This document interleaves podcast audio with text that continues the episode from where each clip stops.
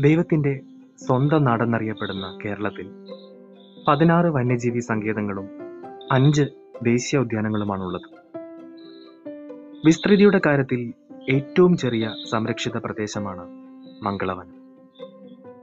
കണ്ടൽ മരങ്ങളാൽ ചുറ്റപ്പെട്ട ഈ പക്ഷി സങ്കേതം സ്ഥിതി ചെയ്യുന്നത് കേരളത്തിന്റെ വാണിജ്യ തലസ്ഥാനം എന്നറിയപ്പെടുന്ന കൊച്ചി നഗരത്തിന്റെ ഹൃദയഭാഗത്താണ്. തീർത്തും സൗജന്യമാണ് ഇവിടേക്കുള്ള പ്രവേശനം. കണ്ടൽ മരങ്ങൾക്ക് പുറമെ നക്ഷത്രവനവും ഔഷധ ഉദ്യാനവും വനംവകുപ്പിന്റെ നേതൃത്വത്തിൽ മംഗളവനത്തിൽ സന്ദർശകർക്കായി ഒരുക്കിയിട്ടുണ്ട്. മംഗളവനത്തിൽ നിന്ന് തൊണ്ണൂറ്റിയെട്ട് തരം പക്ഷികളെയാണ് കണ്ടെത്തിയിട്ടുള്ളത്.